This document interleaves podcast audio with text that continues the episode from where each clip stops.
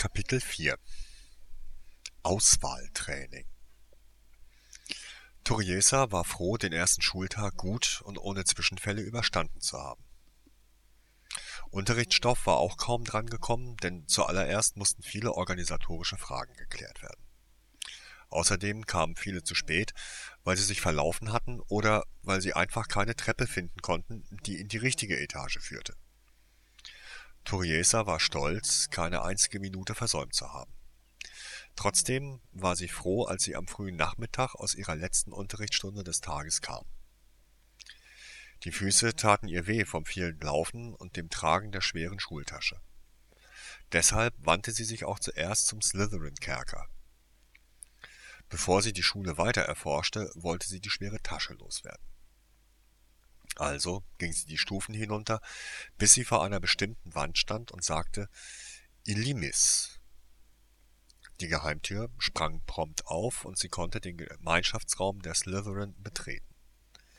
Es war dämmerig im Gemeinschaftsraum und angenehm kühl.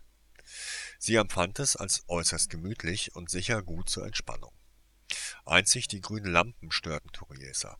Sie hatte gestern Abend versucht, etwas bei diesem Licht zu lesen und hatte mit Kopfschmerzen aufgeben müssen. Wahrscheinlich war das aber nur eine Gewöhnungsfrage. Sie wollte gerade ihre schwere Tasche hinunter in ihren Schlafraum bringen und in der Kiste gut verschließen, als ihr am schwarzen Brett eine große Mitteilung auffiel. Sichtungstraining heute 19 Uhr auf dem Quidditch-Feld.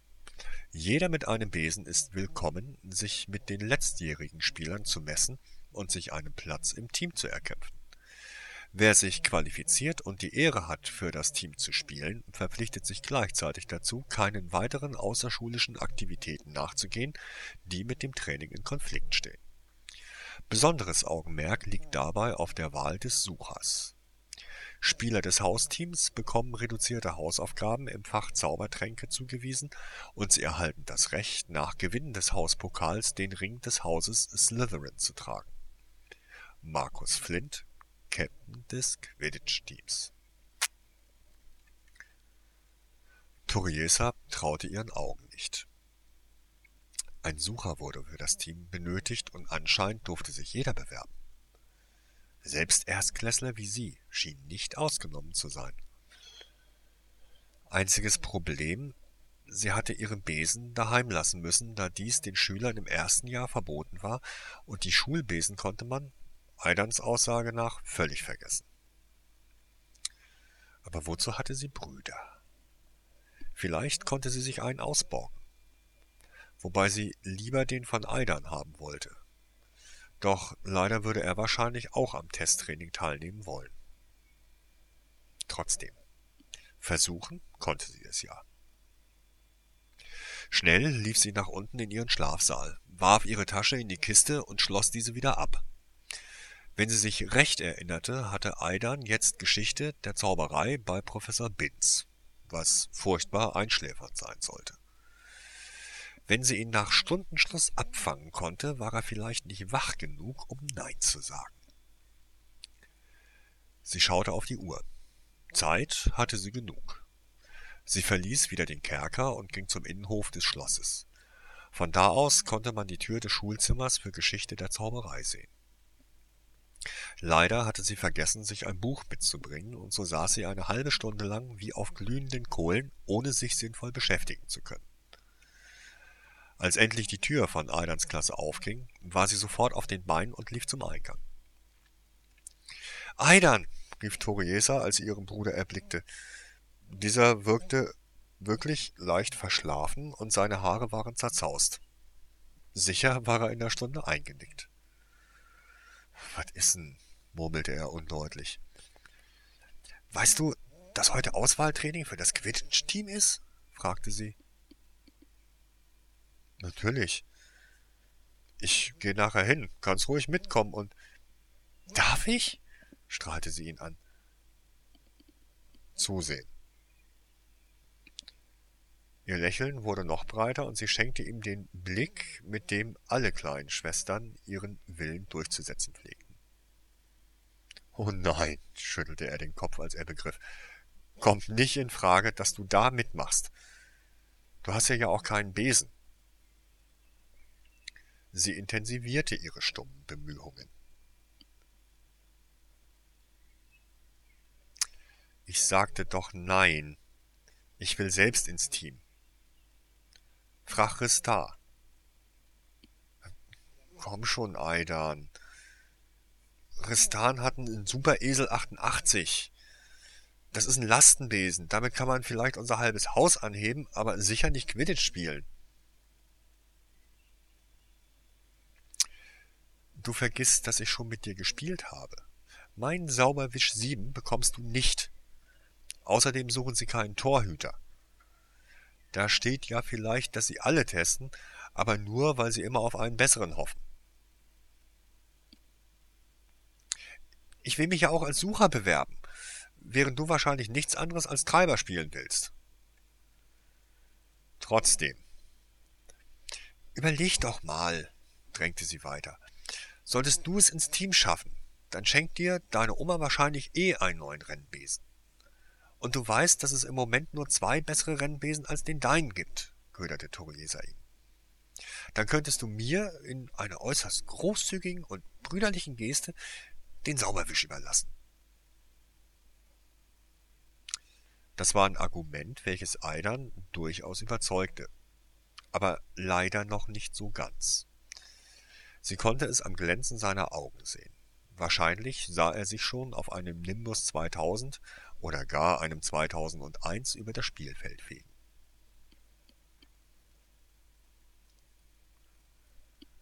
Und was ist, wenn ich es nicht schaffe, aber du?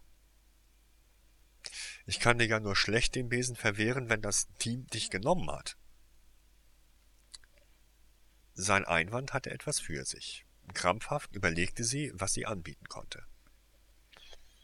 Was hältst du davon? schlug sie vor. In dem Fall, dass ich im Team bin und du nicht, dann mache ich das ganze Jahr lang deine Hausaufgaben in Geschichte der Zauberei. Und die von Verteidigung gegen die dunklen Künste und Pflege magischer Geschöpfe, forderte er. Übertreib es nicht, erwiderte sie entsetzt. Dann lernst du doch gar nichts mehr. Hey, ich hab einen Rennbesen. Ich vertraue ihn dir an. Das ist sehr viel wert. Für Hausaufgaben in drei Fächern kann ich sicher jemandem einen abkaufen. Und in der Prüfung wirst du furchtbar auf die Nase fallen. Tu doch nicht so, als wäre das so schwer für dich. Du liest gern, magst Geschichte, bist verrückt nach Monstern und dieser Lockhart hat allen Klassenstufen die gleichen Bücher verordnet.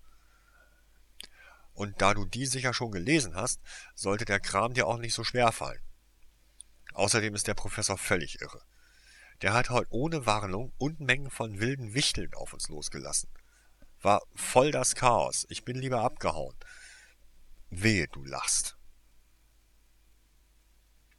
Toriesa lachte nicht. Wie viele waren es?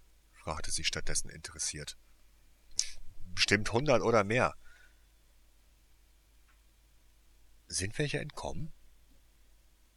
Ihr Bruder schaute sie plötzlich misstrauisch an. Ein paar durchs Fenster. Du willst doch nicht welche davon fangen? forschte er.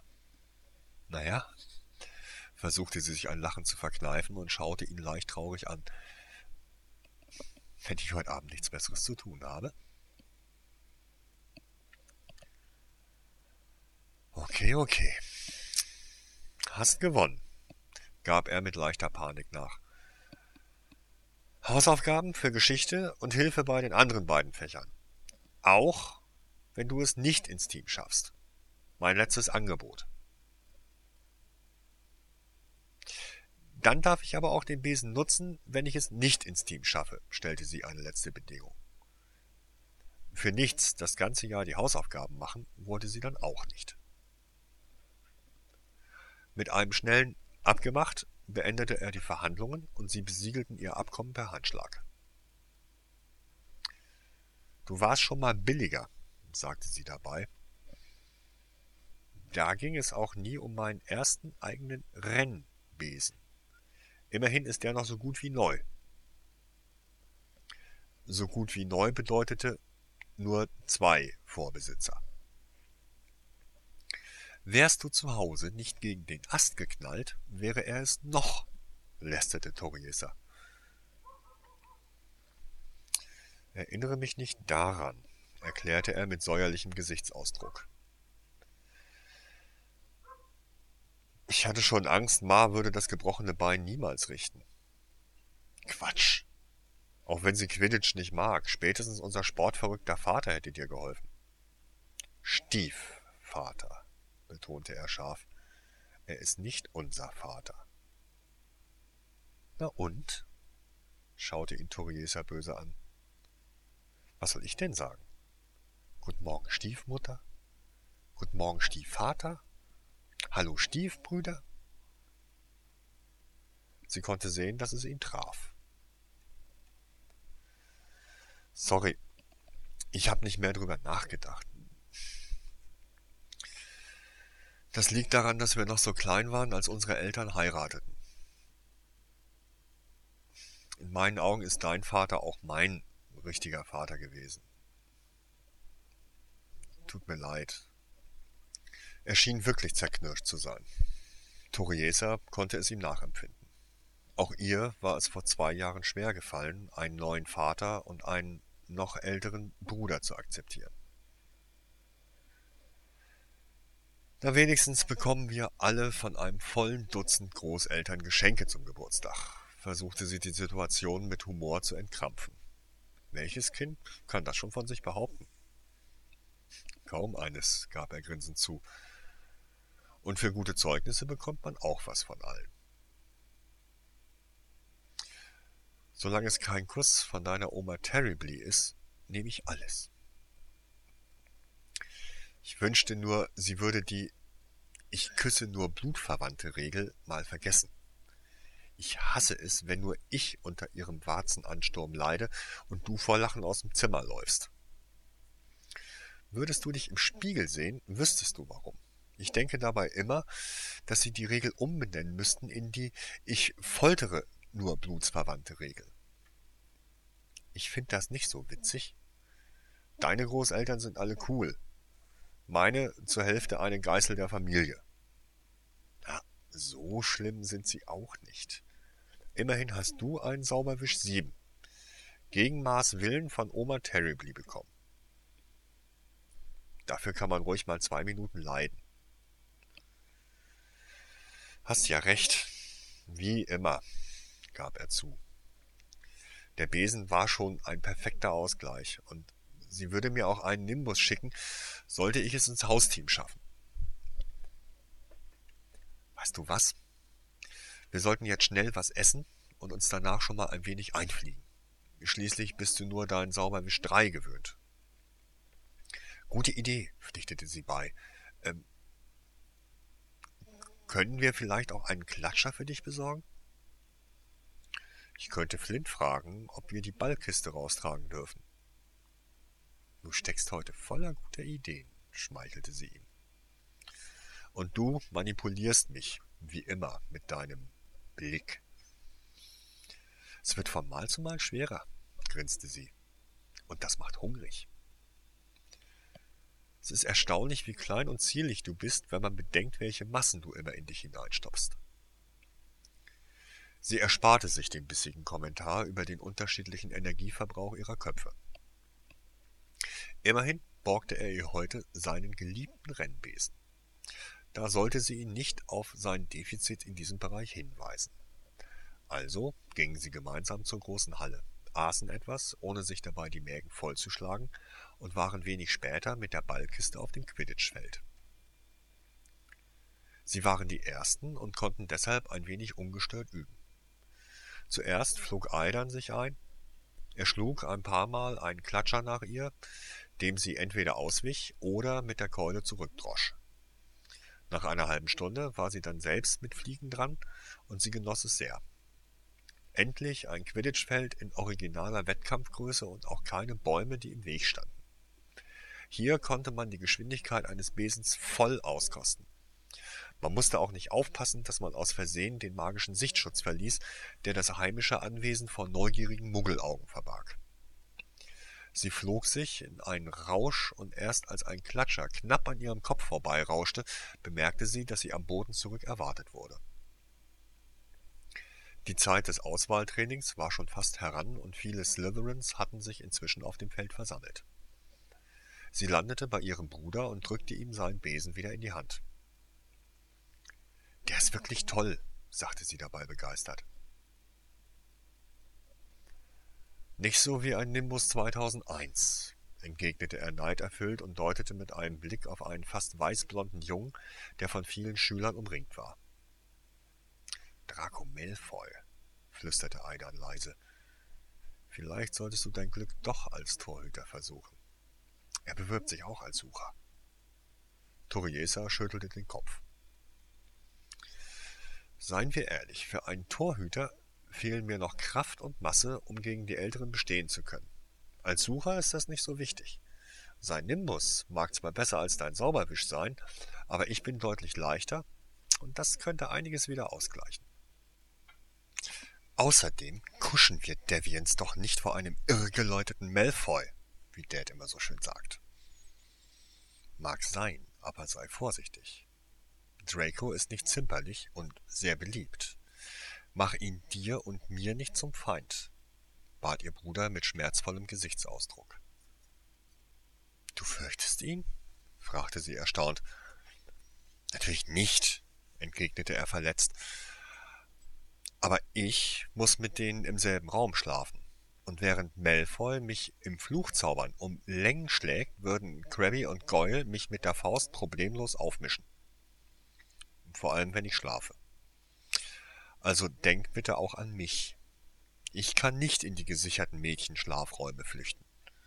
Ganz davon abgesehen, dass auch du mit Millicent und Pansy Probleme bekommen würdest.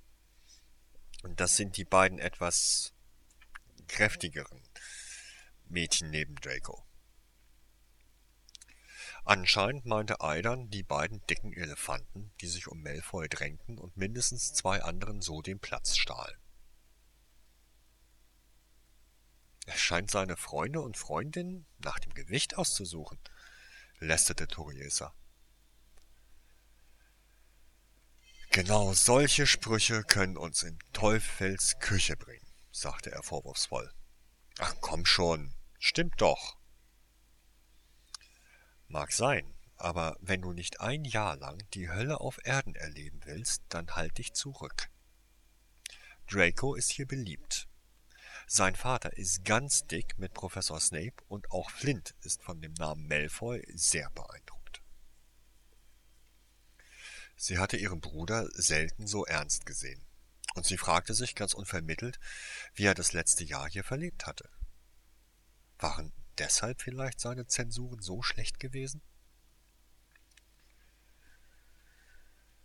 Ich werde mich beherrschen, versprach sie ihm auch wenn es schwer fällt. Gut, freute er sich. Wir sind wegen deiner Zugbekanntschaft eh schon knapp an einer Katastrophe vorbeigeschrammt. Hast du den heute überhaupt schon gesehen? Nur beim Frühstück. Er saß bei den Ravenclaws. Danach war er verschwunden. Hoffe, sie haben ihn zurückgeschickt. Wenn die Gerüchte stimmen, dann nicht. Anscheinend darf er dank einer Regellücke bleiben. Ich habe das im Vorbeigehen von ein paar Drittklässlern aus Ravenclaw gehört, die nicht sonderlich begeistert darüber waren, dass ein Muggel ihnen eventuell Punkte kosten wird. Na, hoffen wir wenigstens das. Ich schätze, Ma und Dad werden bei Dumbledore dagegen protestieren. Nur Helfen wird es sicher nichts. Woher willst du das wissen? Wenn sie kamen nicht mehr dazu, es zu erklären. Alle Bewerber herkommen, die anderen auf die Tribüne, rief plötzlich ein großer Junge im Quidditch-Umhang des Hauses Slytherin. Neben Aidan und Toriesa folgten noch neun andere dieser Aufforderung. Der Rest verzog sich wie befohlen auf die Zuschauertribüne. Das ist Markus Flint, erklärte ihr Aidan flüsternd.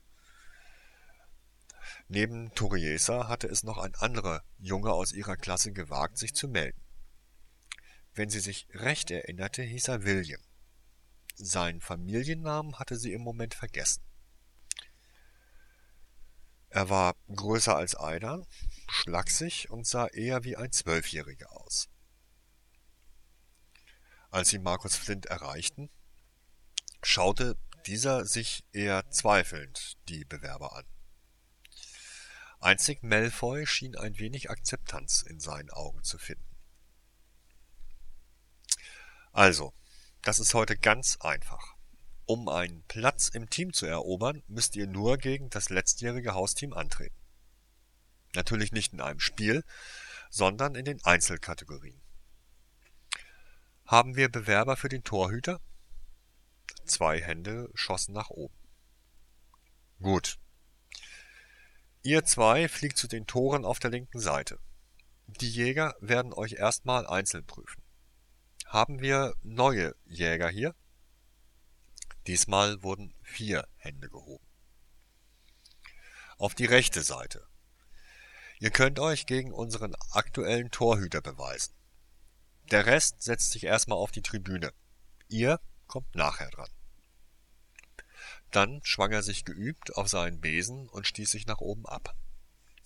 Toriesa schaute interessiert zu und musste feststellen, dass das Training hier nicht viel mit dem Herumspielen auf dem heimischen Grundstück zu tun hatte. Da wurde mit Haken und Ösen gekämpft und das alte Team ließ nichts unversucht, um die Neuen aus dem Rennen zu werfen.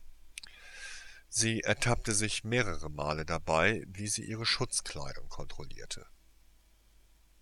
Zuerst war ja noch alles relativ harmlos. Es hieß immer zwei Jäger gegen einen Torhüter. Es war so etwas wie das Warmmachen. Flint flog dabei ständig zwischen den beiden Seiten des Spielfeldes hin und her und beobachtete nur. Doch nach circa einer Viertelstunde stellte er zwei Teams aus je drei Jägern und den zwei neuen Torhütern auf. Dann ließ er einen Klatscher frei und schon wurde die Sache deutlich interessanter und noch härter. Ohne Treiber, die sich um die Klatscher kümmerten, mussten alle Spieler höllisch aufpassen, nicht vom Besen geworfen zu werden. Was früher oder später doch geschah. Es war nur eine Frage der Zeit, und Flint schien diese zu haben. Je länger das Spiel dauerte, desto müder wurden die Spieler vor allem die neuen Kandidaten, die einfach nicht so trainiert wie die alten Hausspieler waren. Irgendwann landeten sie alle bis auf einen im Sand oder auf dem Rasen. Kein neuer Jäger oder Hüter dieses Jahr, kommentierte Aidan leise. Flint kam herübergeflogen, während die erfolglosen Jäger und Hüter zur Tribüne humpelten. Eine, ein Mädchen aus der sechsten Klasse, schaffte selbst das nicht und wurde von zwei Freunden zum Schloss getragen. Wahrscheinlich etwas gebrochen, was im Krankenflügel gerichtet werden musste. Die Treiber zu mir, rief Flint von oben herab. Viel Glück wünschte sie ihrem Bruder, als dieser aufstieg. Ihm folgte gleich darauf William aus Toriesas Klasse und dann auch die beiden Treiber des letzten Jahres. Zuerst hielt Flint in luftiger Höhe eine kleine Einweisung ab. Leider zu leise, als dass man sie hören konnte. Dann schwebten die Spieler in je zwei Teams auseinander. Alte gegen neue Treiber. Mit einem Wink seines Zauberstabes setzte Flint auch den zweiten Klatscher frei und startete ein weiteres Spiel. Wenn es noch zuvor darum gegangen war, möglichst viele Tore zu werfen und dem Klatscher auszuweichen, so war diesmal einfach nur das Ziel, den Gegner vom Besen zu fegen. Es war eine mitreißende Schlacht und für einige der brutaleren Gemüter hier taten sich hauptsächlich Krabby und Goyle hervor, schien es interessanter zu sein als ein echtes Quidditch-Spiel. Dabei wurde für beide Seiten gejubelt. Irgendwie schien es, als ob sie nur darauf hofften, dass irgendwer einen Klatscher gegen den Kopf bekam. Wer, war dabei völlig egal. Toriesa hingegen machte sich Sorgen um ihren Bruder. Ständig rief sie ihm Warnungen zu, obwohl er sie wahrscheinlich nicht hören konnte. Die ersten fünf Minuten schienen Aidan und William eine Chance zu haben. Sie waren beide recht schnell, reagierten gut und ihre Schläge lagen präzise. Die Klatscher flogen zwischen den beiden Teams nur so hin und her. Toriesas Meinung nach waren ihr Bruder und William sogar besser, jeder für sich allein genommen. Doch über die Zeit war dies ihr größtes Problem. Sie waren kein richtiges Team, sondern eigensinnig darauf bedacht, nur sich selbst in Szene zu setzen. Zu Beginn hatte sich Toriesa gefragt, warum Flint nicht auch hier die Teams mixte, doch dann hatte sie begriffen. Flint suchte keinen Treiber, sondern ein Treiber-Team. Er sucht ein Team, brüllte sie deshalb jedes Mal Aidan zu, wenn dieser in ihre Nähe kam. Irgendwann hörte er sie sogar und gab es offensichtlich an William weiter. Von da an waren sie besser. Nur leider war es da schon zu spät. William war elf. Egal wie groß, gut und geschickt er war, irgendwann erlahmte seine Kraft. Und das bemerkte nicht nur Toriesa. Die beiden älteren Treiber begannen zunächst Aidan und William in Einzelduelle zu verwickeln, bedrängten sie so stark, dass sie sich immer wieder aus den Blicken verloren. Dann, es kam für Toriesa genauso überraschend wie für jeden anderen auch, schlugen die Älteren beide Klatscher in Richtung William. Dieser blockte zwar den ersten, doch den zweiten übersah er und wurde mit einem harten Schlag gegen den Kopf zu Boden gefegt. Er fiel tief, sicher mehr als 15 Meter, und schlug dann schmerzhaft unten auf. Toriesa war froh, dass der verzauberte Boden allzu harte Stürze linderte. Doch meist reichte dies nur dazu, um dafür zu sorgen, dass man nicht starb. Zumindest nicht sofort. Trotzdem liefen sie und einige andere Slytherins hin zur Absturzstelle, nur um erleichtert festzustellen, dass William halbwegs okay war. Er fragte zwar dauernd, warum der Glockenturm nicht aufhörte zu läuten, aber das war schon okay. Auch er wurde umgehend in den Krankenflügel verfrachtet. Inzwischen hatte Flint das Trainingsspiel mit den Klatschern abgebrochen, da Aidan eh über die Zeit verloren hätte. Ihr Bruder war extrem gefrustet. So ein Mist, fluchte er. Ich hätte beide auch allein schaffen können. Ja, ihr wart besser, versuchte Toriesa leise zu trösten, damit es niemand mitbekam. Aber allein hättest du keine Chance gehabt. Das weißt du auch. Er trat zornig gegen den Rasen. Das weiß ich doch. Wäre dieser Erstklässler ausdauernder und wir eingespielt gewesen, hätten wir sie vom Feld gefegt. Vielleicht sieht das Flint genauso und beruft euch, gab sie ihm Hoffnung. Bestimmt nicht, sagte er niedergeschlagen. Hm, schau doch nur. Und er hatte recht. Flint drückte gerade seinen alten und gleichzeitig neuen Treibern die Hand, und diese strahlten vor Freude und grinsten hämisch dem angeschlagenen William hinterher. Trainiere mit William, riet Toriesa. Und dann macht ihr sie zusammen nächstes Jahr fertig, oder vielleicht werden sie in einem Spiel so platt gemacht, dass sie nicht spielen können. Um ehrlich zu sein, würde ich sie jetzt liebend gern zum Hospitalflügel schicken, zischte Aidan. Nicht jetzt und hier, hielt sie ihn zurück. Wenn du es auffällig machst, spielst du sicher niemals im Hausteam. Die Sucher zu mir, rief soeben Flint laut. Aidan gab ihr seinen Rennbesen. Zeig ihnen, was unsere Familie drauf hat, quetschte er zwischen seinen Zähnen hindurch. Ich gebe mein Bestes, versprach sie. Dann schlenderte sie betont lässig zu Flint und stellte sich neben die beiden anderen Sucher. Befriedigt stellte sie fest, dass es anscheinend keinen gesetzten Sucher des Hausteams mehr gab.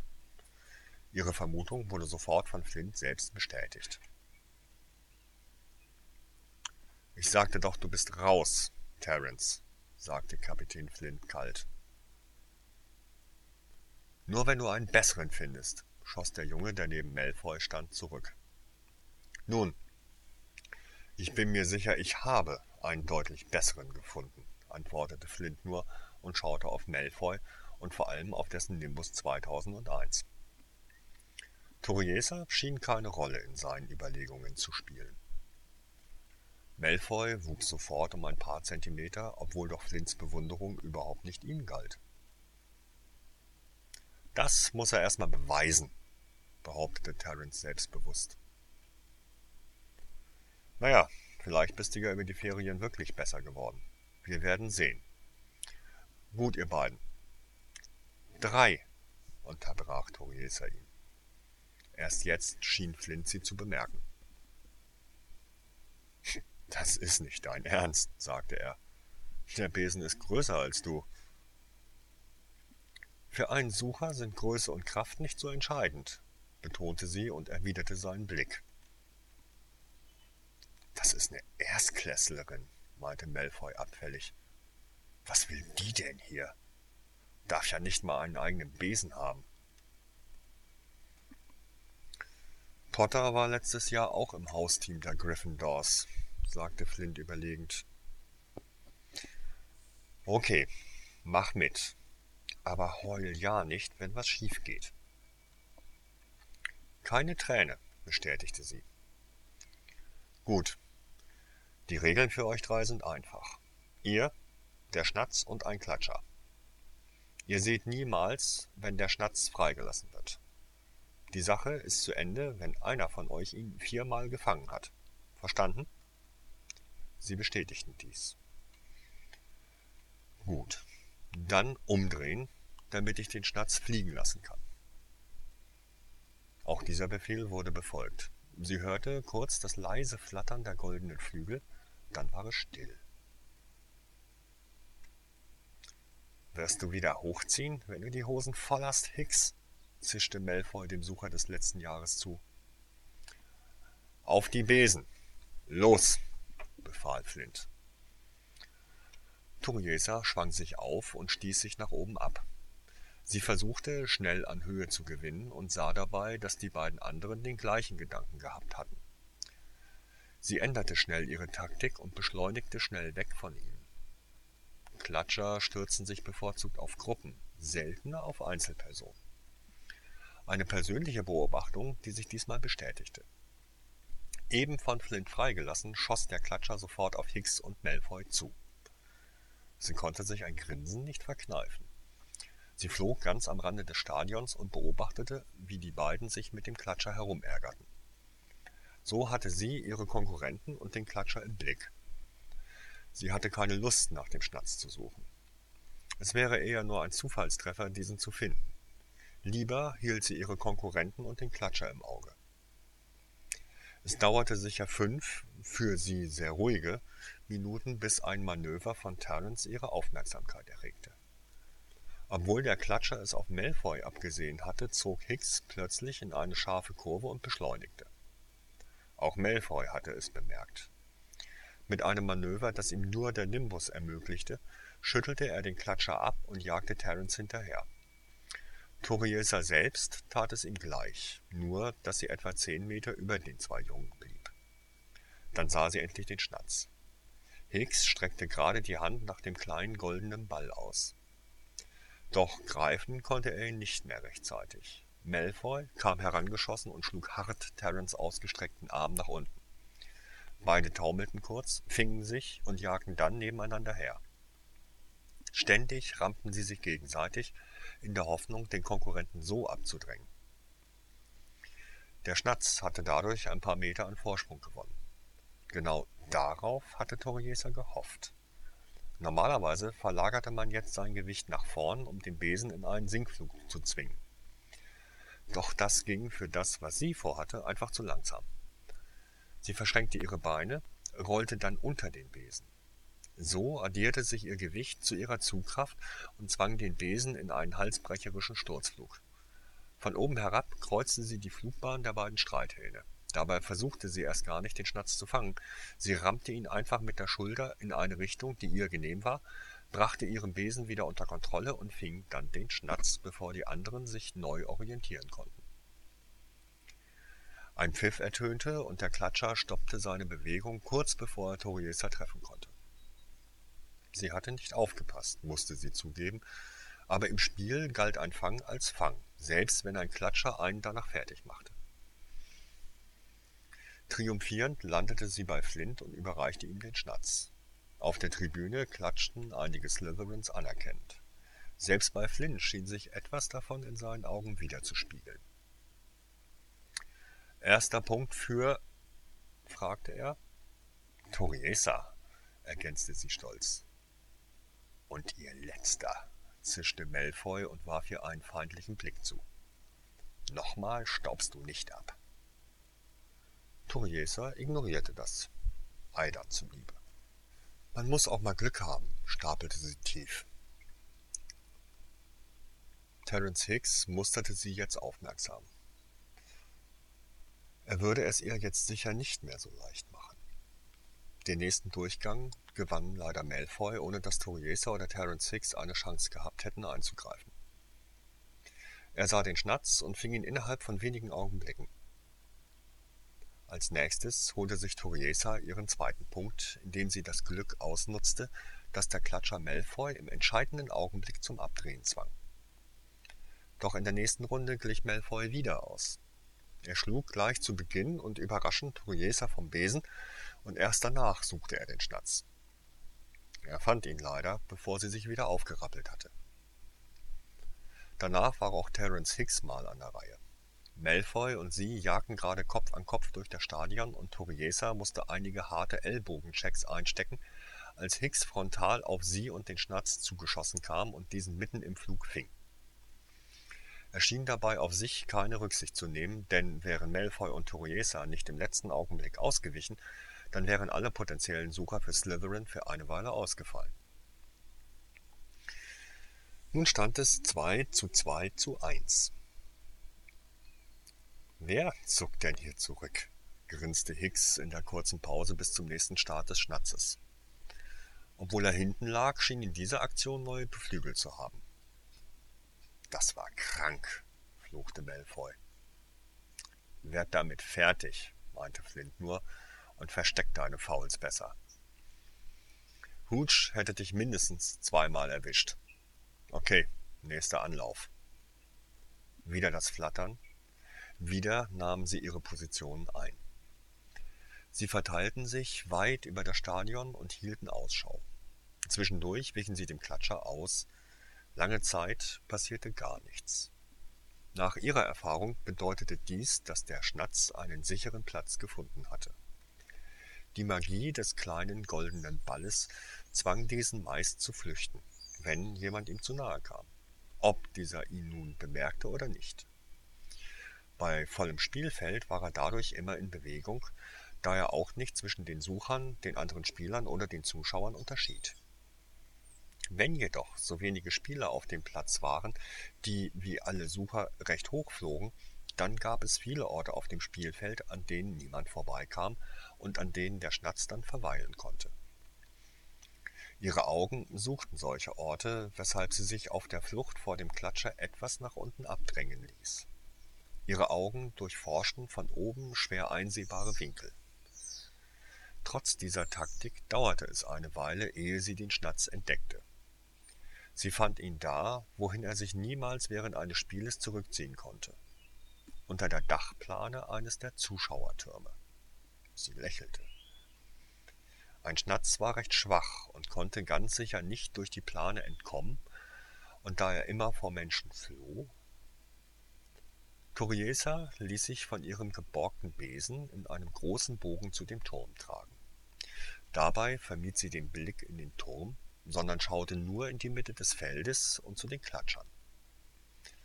Und als sie endlich am richtigen Turm war, wartete sie, bis der gefährliche Ball ein Opfer auf der anderen Seite des Feldes gefunden hatte. Es schien Malfoy zu sein. Und dass Hicks gerade woanders hinschaute. Sie drehte schnell ihren Besen, dann flog sie unter das Tribünendach. Der Schnatz versuchte zunächst vor ihr zurückzuweichen, doch die Plane verhinderte dies.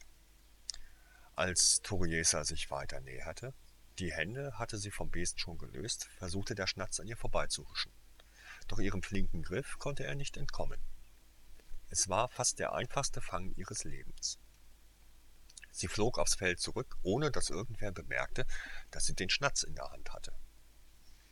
Ihre Befriedigung nicht verbergen könnend, landete sie und überreichte dem überraschten Flint den Schnatz. Mit einem Pfiff holte Flint die anderen beiden zu sich. Wann hat sie den denn gefangen? wollte Malfoy wissen. Flint zuckte nur mit den Schultern. Dann hat sie betrogen. Ich habe sie nur einen Augenblick aus den Augen gelassen. Niemand fängt so schnell einen Schnatz. Das konnte sie nicht auf sich sitzen lassen. Man muss nur wissen, wie, widersprach sie zornig über diesen Betrugsverdacht. Wenn du keine Ahnung hast, Malfoy, solltest du es vielleicht lieber lassen. Selbst wenn, brummte Flint. Niemand hat es gesehen, also war es in Ordnung. Ich habe nicht betrogen, betonte sie noch einmal. Der Schnatz war in einem der Türme, da kann er nicht ausweichen. Erst nachdem sie das gesagt hatte, wurde ihr bewusst, wie blöd es war, den Trick zu verraten. Terence nickte, so als würde er eben erkennen, dass er da hätte auch selbst draufkommen können. Nur Malfoy schaute sie an, als wäre es ihre Schuld, dass der Schnatz so funktionierte. Flint schien nicht an einer Diskussion interessiert zu sein. Er ließ einfach den Schnatz vor ihren Augen fliegen und sagte einfach Los! Gleichzeitig gab er auch den Klatscher wieder frei, und so ging es vom ersten Augenblick an rund. Jeder wusste, wo der Schnatz war, alle lagen sie dicht beieinander, und der Klatscher schien zu versuchen, sie alle drei gleichzeitig zu erwischen. Doch der war nicht Toriesas größtes Problem. Malfoy und Hicks hatten sich gegen sie verschworen. Verständlich zwar, da sie nur noch einen Punkt brauchte. Trotzdem fand sie es nicht sonderlich fair, Schläge ins Gesicht und in die Rippen zu bekommen. Kein einziger Schiedsrichter, nicht einmal der bestechlichste, würde so etwas durchgehen lassen. Das würde sie nicht lange durchhalten, das wusste sie. Deshalb flog sie zur Seite, ein wenig weg vom Schnatz. Jetzt waren wieder die beiden Jungen in der Zwickmühle. Entweder sie störten konsequent oder den Schnatz fangen. Eigentlich müsste einer von ihnen weiter Toriesa abdrängen, während der andere den Fang machte. Glücklicherweise gönnte keiner von beiden dem anderen den Punkt. Also flog sie erstmal wieder allein. Trotzdem beobachteten die Jungen ihre Manöver misstrauisch, immer bereit, ihre Flugbahn zum Schnatz zu blockieren. Dies wiederum führte dazu, dass niemand Erfolg haben konnte. Immer, wenn einer der beiden zugreifen wollte, verhinderte es der andere Nebenmann. Wenn das nicht half, deutete Toriesa einen Angriff von der Seite an, und schon war ihnen der Schnatz entwischt.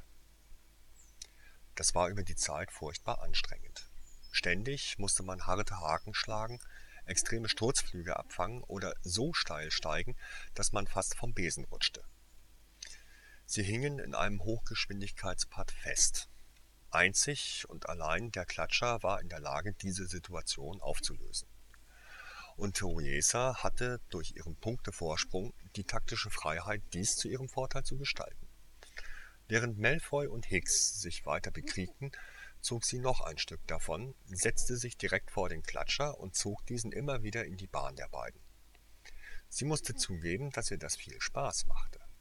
Es war fies, aber innerhalb der Regeln, und es brachte ihre Gegner zur Verzweiflung. Es gab wohl nicht viel beim Quidditch, was nervenaufreibender war. Die Hand nach dem goldenen Schnatz ausgestreckt und am Besenschweif einen Klatscher. Es war Hicks, der sich zuerst ablenken ließ und einen zu weiten Schlenker machte. Zu seinem Pech nutzte der Schnatz genau diesen Augenblick, um seine Richtung so zu ändern, dass es ihn weit weg von dem Jungen trug. Malfoy hingegen schaffte es, mit einer scharfen Wende dem goldenen Ball zu folgen. Auch Toriesa hatte das Glück und erwischte die Wende gerade noch so. Der Nimbusbesen war einfach schneller und wendiger als ein Sauberwisch. Dafür war er aber auch sensibler, und sie bemerkte, dass Malfoy in den Kurven eigentlich immer übersteuerte. Er musste jedes Mal etwas zurückkorrigieren. Wahrscheinlich übte er noch nicht lange mit dem Ding. Ihm fehlte ganz eindeutig das Gespür. So kam es, dass sie recht schnell wieder aufschloss. Wieder versuchte er sie dank seiner größeren Masse abzudrängen. Doch sie wich ihm immer ein wenig aus und konzentrierte sich einzig und allein auf ihren Plan. Malfoy war links von ihr, als der Schnatz wieder mal eine Kurve nach rechts flog. Nebeneinander legten sie sich in die Kurve, und in dem Augenblick, als Malfoy zu weit nach rechts lenkte, gab sie mit ihrem eigenen Besen seinem Besenschweif einen Schubs. Die Auswirkung war wie geplant. Malfoy wurde durch seinen empfindlichen Besen völlig herumgewirbelt, während Toriesas Drehbewegung durch die Berührung gestoppt wurde. Jetzt musste sie nur noch schnell den Schnatz fangen, bevor sich Malfoy erholte. Sie streckte die Hand aus, versuchte verzweifelt jeden Zentimeter ihres Armes auszunutzen, und dann hörte sie ein lautes Rauschen. Es war Terence Hicks, der ihr Manöver vom ersten Punkt kopierte. Zu seinem Unglück versuchte er jedoch, im Gegensatz zu Toriesa vorher, den Schnatz im Rückensturzflug zu fangen, was fast zwangsläufig schiefgehen musste. Sie wich Hicks seitlich aus, sah, wie er den Schnatz knapp verpasste und griff sich das kleine goldene Ding, als er für einen Augenblick unentschlossen schien, welche Richtung jetzt die beste wäre. Sie schaffte es nicht, einen lauten Jauchzer zu unterdrücken. Dann landete sie strahlend neben ihrem Bruder auf der Tribüne, den goldenen Schnatz hoch über den Kopf erhoben, so dass ihn jeder sehen konnte. Bei weitem nicht alle Slytherins applaudierten. Der Rest, rings um Malfoys gewichtige Freunde, starrte sie mit eisigem Schweigen an. Aber das war ihr egal. Aidan umarmte sie begeistert, und sie musste einige Hände schütteln. Es waren inzwischen mehr Slytherins da als noch zu Beginn des Trainings, und es waren vor allem Schüler ihres Alters, die sich besonders begeistert zeigten. Selbst William war wieder da.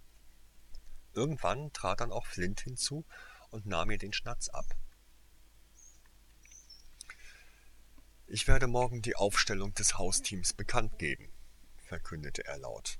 Das Training ist hiermit beendet. Lange nachdem alle schon gegangen waren, es wurde schon dunkel, stand Toriesa immer noch im Stadion und schaute verträumt ins weite Rund.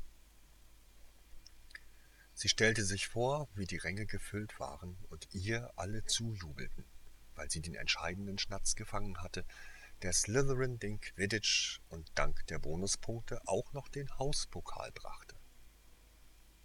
Es war eine tolle Vorstellung.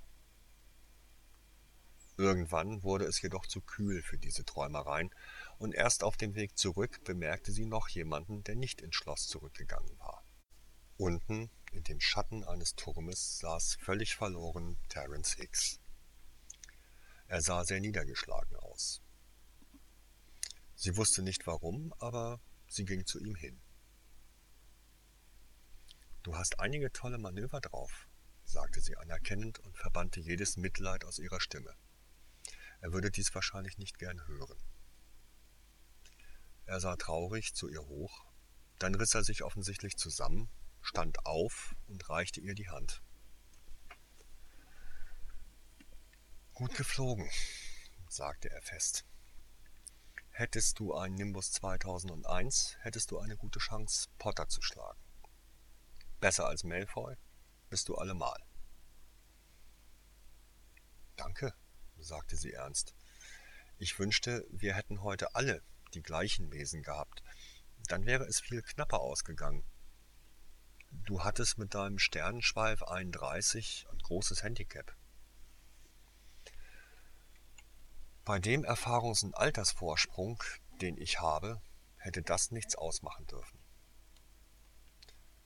Zumindest du warst besser als ich, gab er zu, und dieses Lob verschlug ihr fast die Sprache.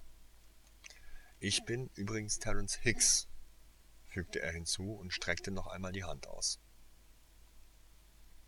Mein Name ist Toriesa Kiri Devian. Erfreut, dich kennenzulernen, obwohl das nur daran liegt, dass du Malfoy geschlagen hast. Ja, darüber bin ich im Nachhinein auch froh, gestand sie ein, und danach gingen sie schweigend zurück zum Slytherin-Kerker.